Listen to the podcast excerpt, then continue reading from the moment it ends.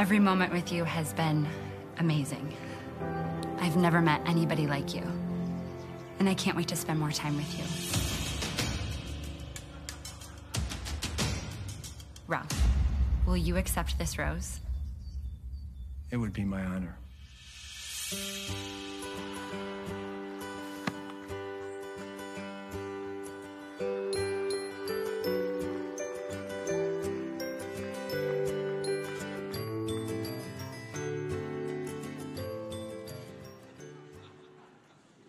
That's pretty fun. Dennis making plays. Saw that the first time. I'm like, he must have some money too. Is that okay to say that? I actually, speaking about being funny, some of you guys, did anyone watch the Lions lose again last night in the preseason? It looks really bad for us. I mean, it's the preseason, so you don't want to be too soon, but I don't know if you got this. Some of you might have seen there was like actually something pretty serious that happened at their practice, which is pretty urgent, and I just felt like maybe we need to be praying for them.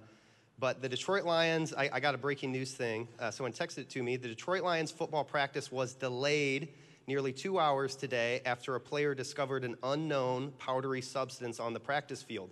Head coach Matt Patricia immediately suspended practice and called police and federal investigators. After a complete analysis, FBI forensic experts determined that the white substance unknown to the players was the goal line.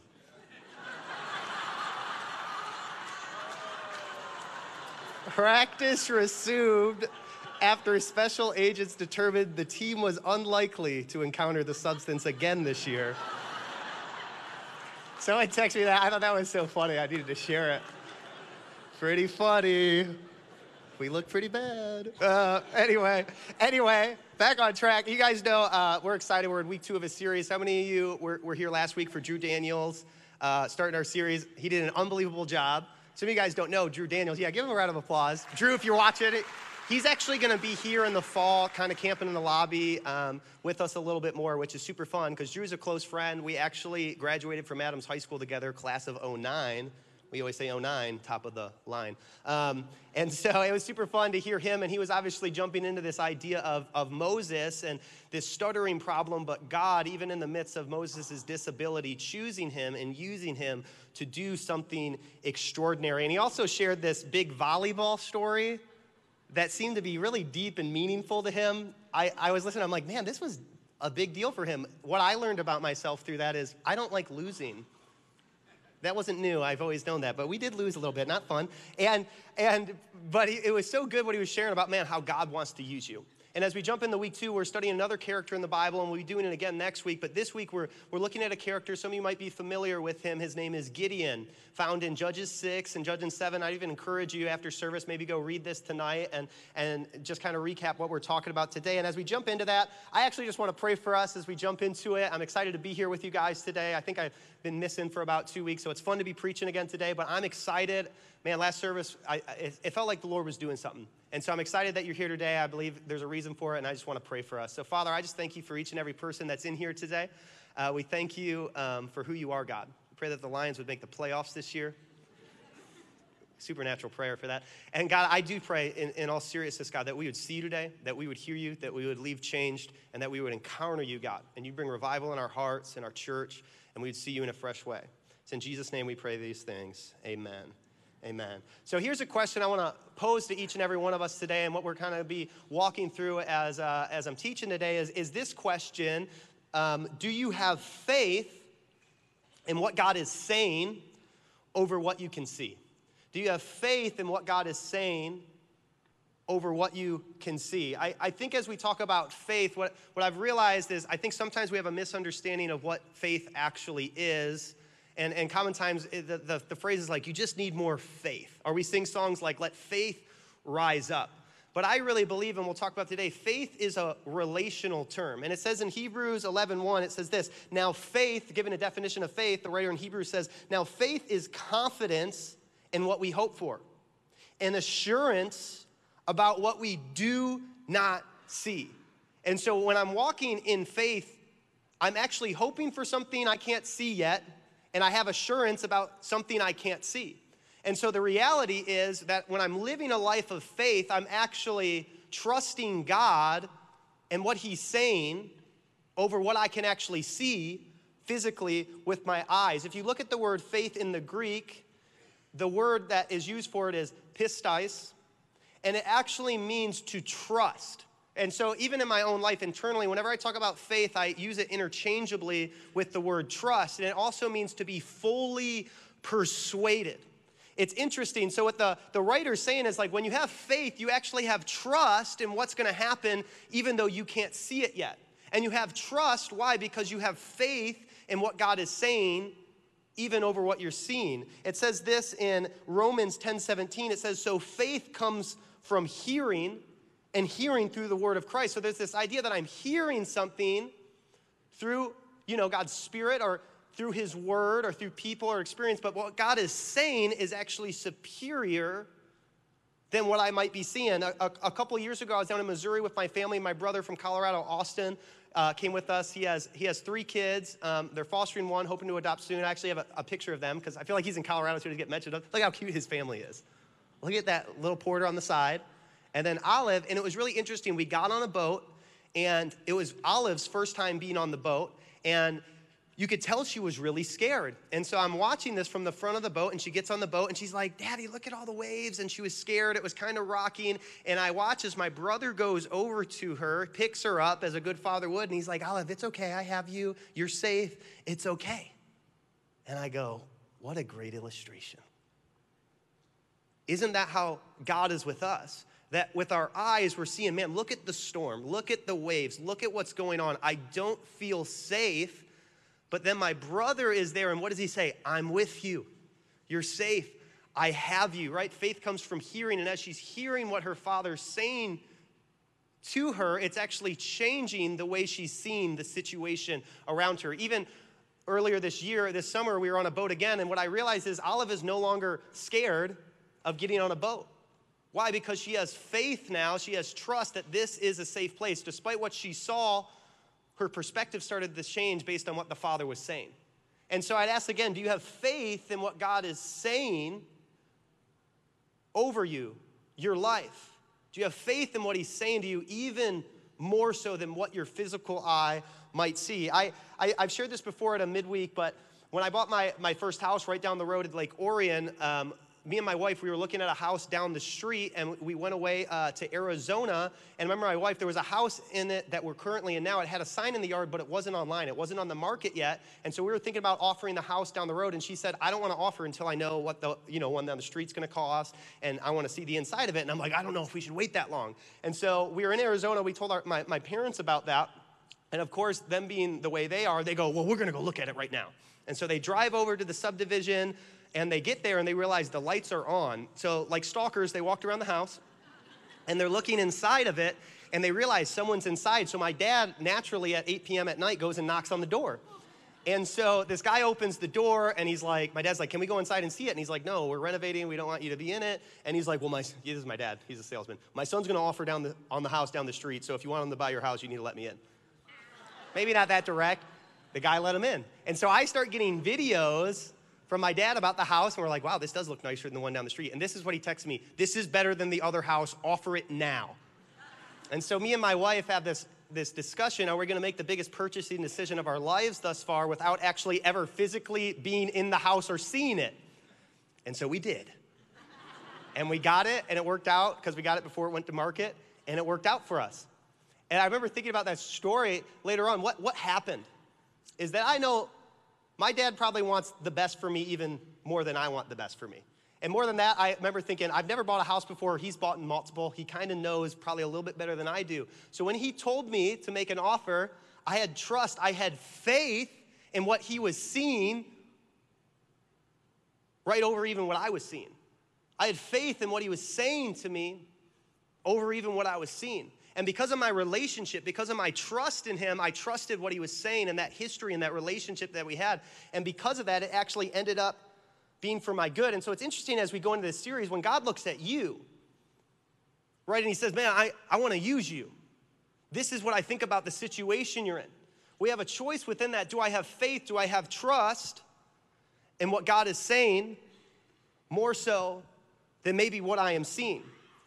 And so do you believe what he says over what you see? When he says, man, I want to use you, do you respond saying, hey, do you see what's going on here? Do you know who I am? You can't use me. Or do you have faith and have trust in who he is that he can? And so it's interesting as we study the book of Judges and we get into the character of Gideon, this exact thing is going on. He's in this position of chaos in his nation and God comes to him and wants to use him. And Gideon's like, do you see what's going on here? And it's interesting because what the father is saying is different than maybe what Gideon is seeing. And so as we jump into Gideon, they're in this place. Last week, we heard about Moses leading the Israelites out of Egypt, and they go into the promised land. And in Deuteronomy, you can read it. There's kind of this treaty and this covenant that's created between God and the Israelites. As he says, as you obey me, you'll be blessed as a nation. But as you disobey me, bad things are going to happen. And when we jump into the story in Judges 6, the people have chosen to worship other gods before God, Yahweh.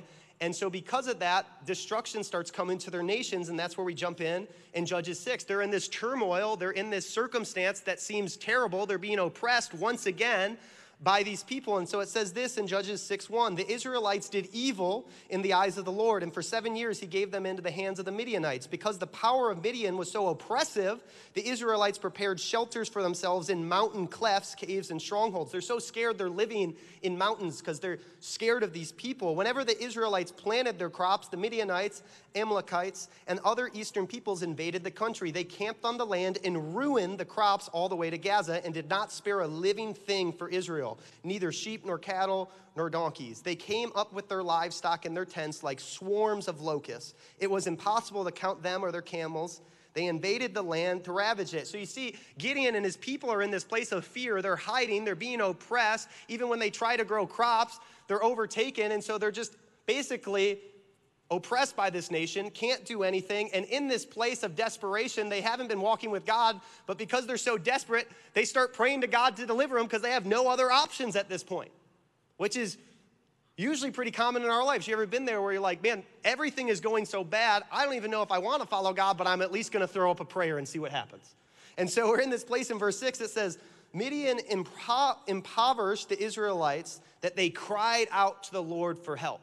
And it's interesting, even as you read Exodus, when Moses was chosen to deliver the people, it started with the people crying out to God. And when people start crying out to God, movements of God start to happen. When people start crying out to God and they start praying, God will usually pick a person to deliver those people. It's a common theme throughout the scriptures. And I want to invite you, even this week, midweek at 7 p.m., I want to talk a little bit more about that. And because I really believe as a church, as we go into the fall, we need to have a night where we're crying out to God, asking him to move this year, this fall. And so I want to invite you, if this is your home, man, come Wednesday night and be a part of that journey with us. And so it's interesting, they cry out and God hears them. And so this is what happened. It says, when the Israelites cried out to the Lord because of Midian, he sent them a prophet who said, this is what the Lord, the God of Israel, says. I brought you out of Egypt, out of the hand of slavery. I rescued you from the hand of the Egyptians, and I delivered you from the hand of all your oppressors. I drove them out before you and gave you their land. What's he saying? I've done this before, and I can do it again. If you know who I am, all you need to do is come back to me. And this is what he says in verse 10. I said to you, I am the Lord your God. Do not worship the gods of the Amorites in whose land you live, but you have not listened to me. And so from this place, God is like, I'm going to deliver you because you cried out. And he's going to go pick a man that's going to deliver him. And when he goes to this man, Gideon does not believe he is the right guy. He doesn't believe the circumstance can be changed. But God, right in the middle of that, sees something in Gideon that Gideon cannot see in himself. In the same way, God sees something in you that maybe you cannot see in yourself. God wants to use you in a way that you even believe I cannot be used. And so it's interesting. What happens is this angel comes to Gideon and calls him. And then in that moment, Gideon tells the Lord what he sees. And in the midst of that, God is saying something completely different. Do you trust what God is saying, or do you trust what you're currently seeing? And so the angel of the Lord came and sat down under the oak of Ophrah. That belonged, not Oprah, okay, easy. That belonged to Joash, that Abizite, where his son Gideon was threshing wheat in a wine press to keep it from the Midianites. So what's going on? He's threshing wheat in a wine press, which is not what a wine press is used for. It's used for making wine, but he's in this place. He's actually hiding in a cleft because he's so scared of the Midianites. He's so scared of them. He's doing something he's not supposed to do in a place where no one can see him because he doesn't want anyone to get mad at him or maybe oppress him. And in the midst of his fear, as he's hiding kind of in a rock in a cave, here's what happened. The angel of the Lord appeared to Gideon, and he said, "The Lord is with you, mighty warrior." If I came up to a dude that was hiding in a rock and didn't want anyone to see him, I'd be like, "What are you doing over there, man? You scared?" The Lord comes to him. What does he say? "The Lord is with you, mighty warrior."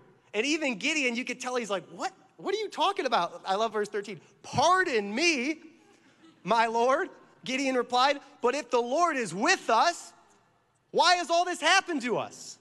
Where are all his wonders that our ancestors told us about when they said, 'Did not the Lord bring us up out of Egypt?' But now the Lord has abandoned us and given us into the hand of Midian."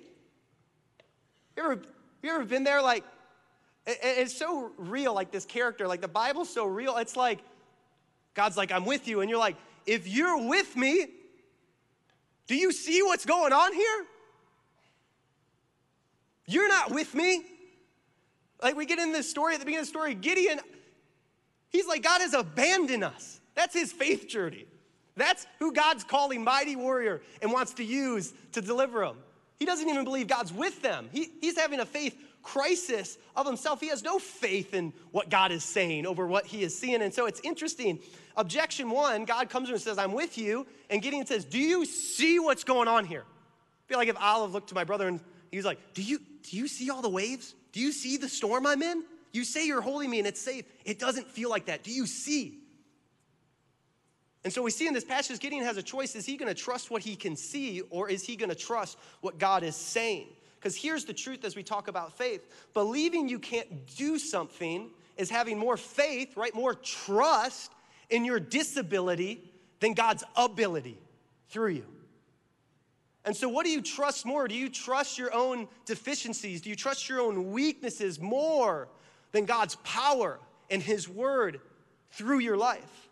And so as we talk about faith, and I was saying before, what we have to understand, I believe there's two forms of faith that you see in the scripture. There's the gift of faith. If you look at 1 Corinthians 12, it talks about the gift of faith given to us through the Holy Spirit. It's a gift given to people. Some people can carry it.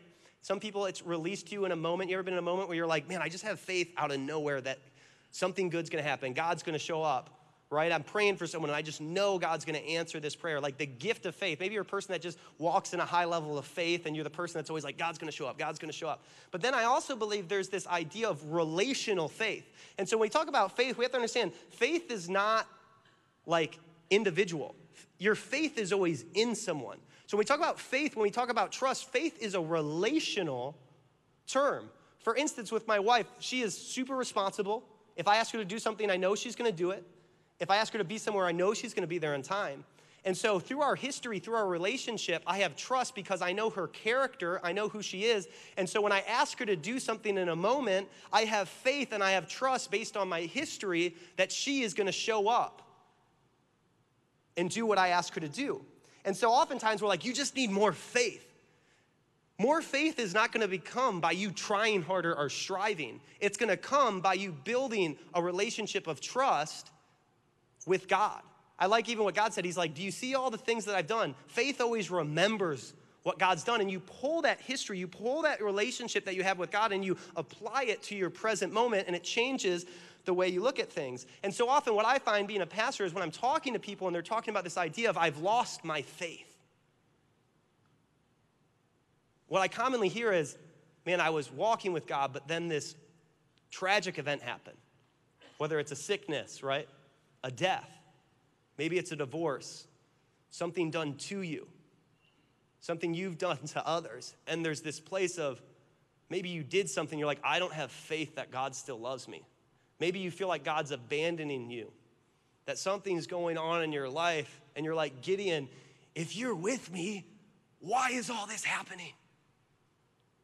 And so there's this reality that we start to lose our faith when we stop trusting in the goodness and the character of God.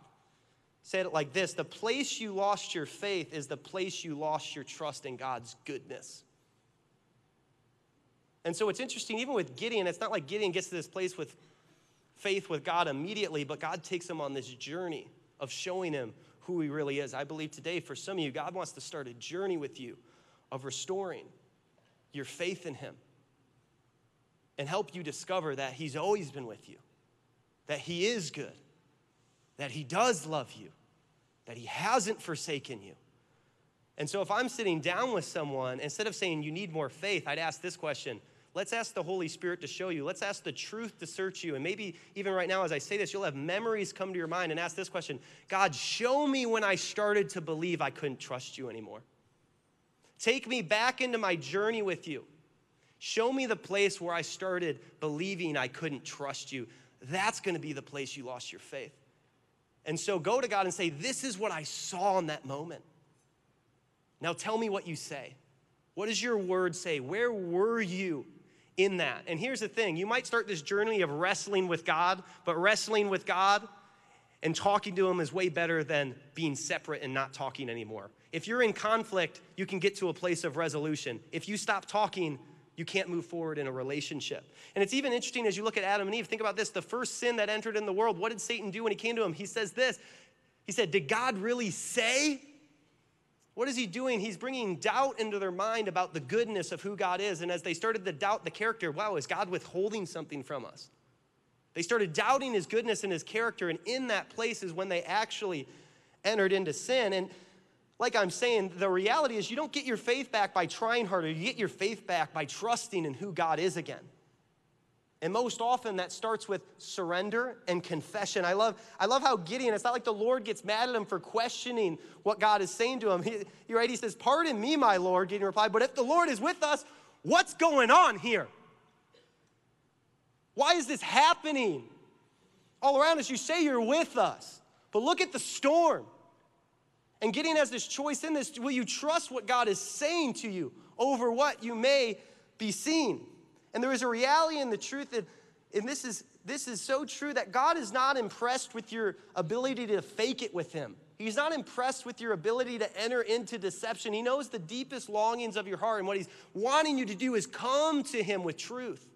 Come to him with your honest thoughts, but don't leave there. You tell him what you think. You tell him what you see, but then you hold on to what he's saying. And what he is saying over your situation starts to become the truth that will set you free, whether it's you getting a thought from his spirit, whether it's you being rooted and established in his word, that this would be a hope and an anchor for your soul over your situation, that you would write this on your mirror. And while your eyes might be seeing something different, you hold steadfast to what the Lord is saying to you. So if you want your faith back, ask this, God, when did I start believing I can't trust you? That your faith would become relational. Commonly in my life, I'll go on walks and I'll just pray to the Lord and I'll talk to him and say, God, this is what I'm seeing right now. And I'll ask, what are you doing?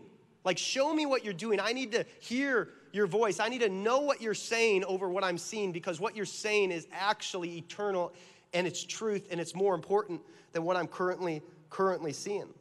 And I believe this. I believe what's so common, and even being younger, I feel like more and more, the opposite of faith is unbelief. And I'll tell you what, unbelief is just faith in something else, right? My faith in God actually starts, I pull my relationship. Maybe you lost your faith in God, so then your faith becomes in yourself. I need to provide for myself, which is gonna lead to fear and control and anxiety, and you're gonna get burnt out, because you're gonna have to control your life. Maybe you put faith in your finances. When I have this much money in my bank account, then I will feel safe. You put your faith maybe in a relationship. And so it's not that you lose your faith, you actually start to put your faith in something else because you believe it's more trustworthy than the Lord. And so it's interesting, we partner with unbelief, because unbelief, what does unbelief say? Man, never get your hopes up, because then you'll never be let down. So we lose this childlikeness, this faith, and maybe you'll never be let down, but you're also never living. You won't connect with people. Unbelief is this castle that you're building, this self-protection that doesn't allow anyone in. And when you love and when you hope, you open yourself up to being hurt, and there's risk involved. But that's what living truly is. And I really felt like as I was writing this today, for some of you, you're here just to hear this. Get your hopes up again. Start to dream again.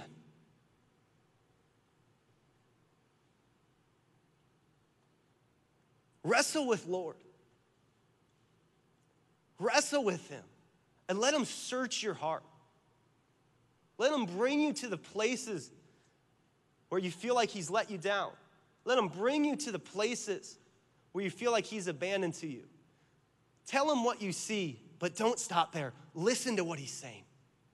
Let the truth that he is with you start to supersede everything else that you're thinking. And so I love it. His first objection of Gideon is like, do you see what's going on around us? And the Lord's like, I'm with you, mighty warrior. And so then instead of saying, do you see what's going on around us? He starts saying, do you know who I am? And so it says, the Lord turned to him and said, he's like, do you see what's going around? I love the Lord's like, I don't even address that. He just says, go in the strength you have and save Israel out of Midian's hand. Am I not sending you? He's like, I see what's going on, but do you know how much greater I am than that?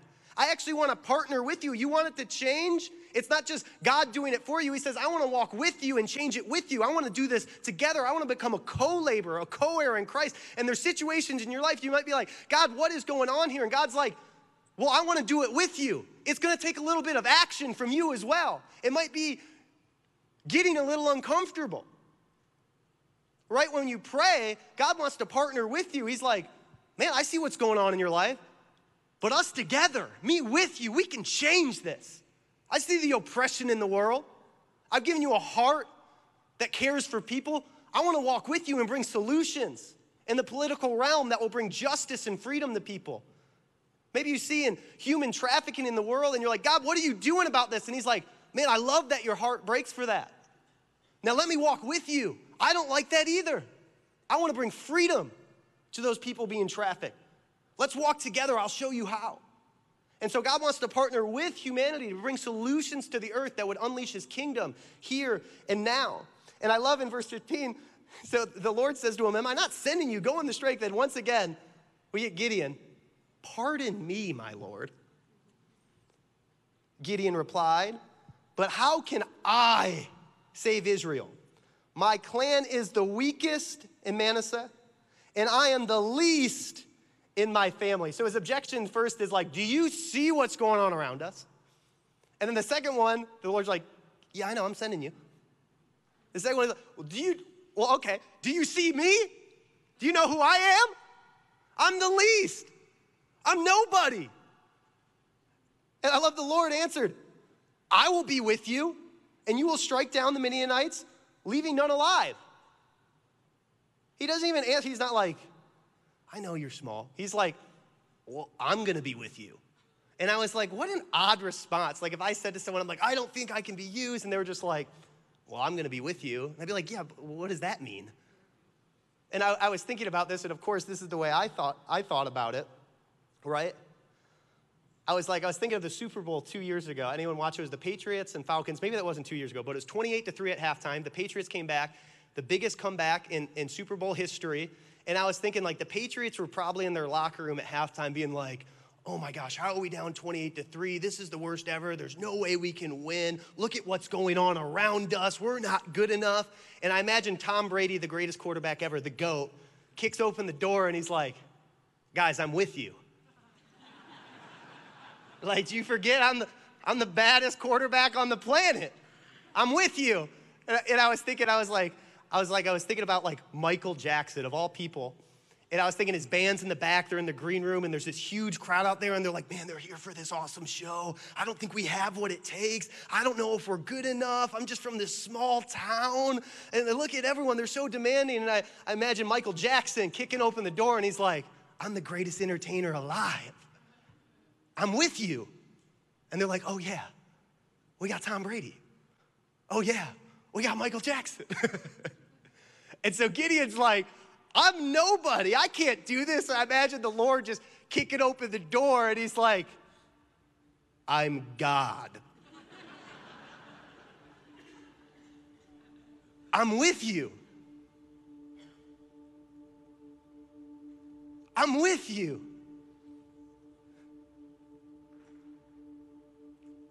But God, do you see what's going on around me? Everything's chaos. My family's falling apart. Do you know who I am? Do you know what my past looks like? You know what I've done? Do you know what's been done to me? I'm nobody. I'm the last one picked.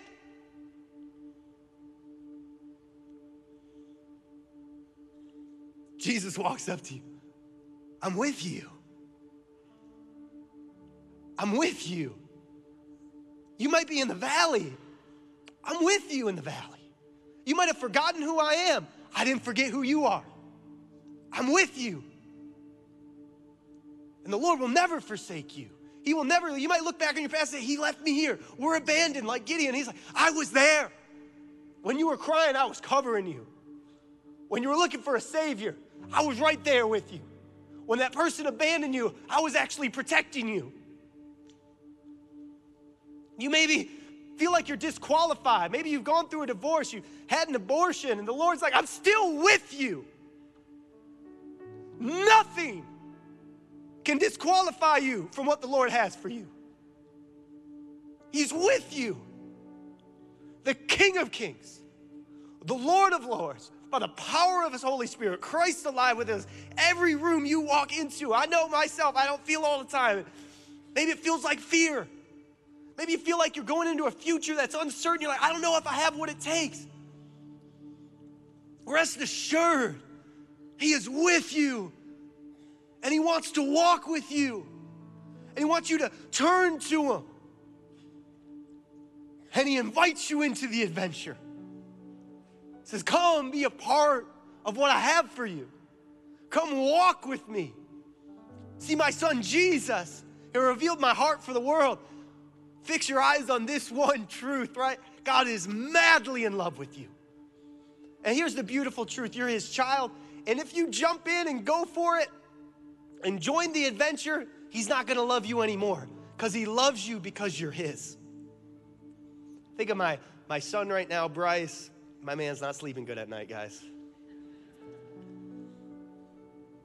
And you know, he doesn't do a lot around the house either.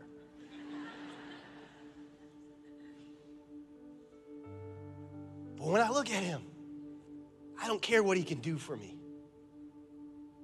I don't care if at times I have to sacrifice to take care of him because I am madly in love with him. He is a part of me. And even if he doesn't ever clean up the house, I will love him forever because he is mine. He is the greatest gift I've ever been given. The greatest gift for me and my wife. And that's how God feels about you. Man, he wants to use you like Gideon and set people free. But man, we don't go do stuff for God to love us. We know he loves us, and from that place, we're liberated to be who he created us to be. Isn't that good news? You didn't perform, and then Jesus says, I'm gonna come and die for their sins. He says, while you're a sinner, while no one else wants you, while you're unlovable, while the world sees you shouldn't be picked, Jesus comes to this earth. He says, I'll die for your sins. I'll make your past right. I want to come and be alive inside of you. I want to recreate you into a new creation to bring hope and light to a dying world. I want you to be an expression of love on this planet. That everywhere you walk, people would say, man, I don't know who those people are, but it feels like God is with them. And it's true, he is. And you can walk into a room. Might not happen overnight. It took a while for Gideon, and walk in with the assurance, God is with me. Who can be against me? God is with me. Who can be against me? And so I love, man, I got this story. I feel like that so encapsulates what we're talking about. Of someone feeling like, man, I don't know if God can use me, but God beat them right where they're at and taking them on a wild journey. I'm gonna read it to you. As I read it, I'm gonna ask the ushers to come down. We're gonna receive the offering. And man, I was thinking about that. We can have faith in our money and say, man, it's so hard to let go. I have so much trust. If I have this in my bank account, I'll feel secure. I've heard it said before, even with money, like, what's the dollar amount that God wants you to have? And there's this truth. When you start getting enough money where you stop trusting him, that's probably the amount that's bad for you. And this is what I'm saying. You'll never have trust in money. But letting go of that into generosity, right? And letting it break greed, it will make you come alive. And so I'd encourage you to give. You can give online. You see the prompts up there. And so I got this story, and I really believe this. You should feel qualified for what God's calling you to do, but you're probably not going to feel prepared. As you look to your future, you should be like, man, Christ qualifies me. I'm qualified by what he's done. But there is something beautiful about not feeling prepared. Because when you feel prepared, you start doing it in your own strength. When you feel unprepared, your dependence is on the Lord. And God is calling you into situations, calling you into places where you feel, I'm qualified by my identity in Christ, but I don't know if I have what it takes. Welcome to living a life of faith in God. That you would walk into a situation before him and say, God, I don't know if I have what it takes, but I need you to show up. I need you to be in this with me. And he's like, I'm in it. I'm with you. That we ask for power and then we want to go. God gives us power as we go. He'll give you power and grace for each and every day, but not for the month ahead. It comes as you go. And so I got this email from a woman on our staff named Melody. She was attending a service here. She sent me an email about what God's doing in her life after I spoke last time. And I thought, man, this is such a beautiful story and picture, and I just want you to enjoy it. So I got this email. It says, Cody, I wanted to tell you what you said this past weekend about following Jesus and is not a lazy river, but a wild river really stuck with me. I didn't realize that 3 days later, I would get a big taste of that wild river. I apologize for the length, but here's the story of my Wednesday. I am going on my first overseas mission trip. Below is how it all came about. The story of how I came to be a participant on a trip is totally God. I have always been the type of person to say, I will support others as they go, but I'm not going. The story begins a few months ago when I received an email at work about the cosmetology trip. I thought to myself, if ever there was a trip I wanted to go on, it would be this one. I quickly let that go because I don't do overseas mission trips. Fast forward a few months and I'm working on a project for the director of short-term trips at the church. To complete the project, I had to add myself to a trip group. I picked one at random, not thinking anything of it. Fast forward to Wednesday, July 31st, my friend Sharon sees me in the kitchenette at work and tells me how excited she is that I'm going to Nepal. I laugh and tell her I'm not actually going. It was a work thing. Then I told her that while I wasn't going, it would have been the trip I wanted to go on if I was one of those people, since I'm a trained nail tech. Things got serious then because Shannon told me that the team had been praying for over a month for a nail tech to join the team. At that point, I felt the Holy Spirit in my whole body. I knew he meant me. I was the nail tech they'd been praying for. I told Shannon to forget I even said anything. I wasn't going to go. I just wasn't. I went on with work that day with the thought in the back of my mind that God had a plan for me. Honestly, I was scared. I didn't really want to talk to him about it. Later that afternoon, Karen came to me. She told me that she had been exhausting all her contacts to find a nail tech and had come up short, that the Nepalese women were super disappointed that a nail tech wouldn't be coming to teach them. Once again, I felt the Holy Spirit telling me that I was the answer to those prayers, that he had prepared me for just this trip. So as Karen asked me to pray about joining them, I knew I didn't need to pray about it. God had already weighed in. Telling Josh, her husband, later that afternoon made me nervous. We couldn't afford for me to do this. We have Gabe 11 and Zeke 2 at home. How would we be able to pull this off? I didn't know how he would react. What I didn't anticipate was his reaction to be an overflowing of joy and laughter. He was instantly excited and told me, it's about time God pulled you out of your comfort zone. He then told me to call Karen and tell her I was in, because if God was calling me, he would also provide. So here I am. I walked into work that day as a person never going on an overseas mission trip, to leave as a person going to Nepal. I'm excited, I'm scared, and I'm trusting God. He is the author of this crazy adventure, and I'm willing to take the ride with him.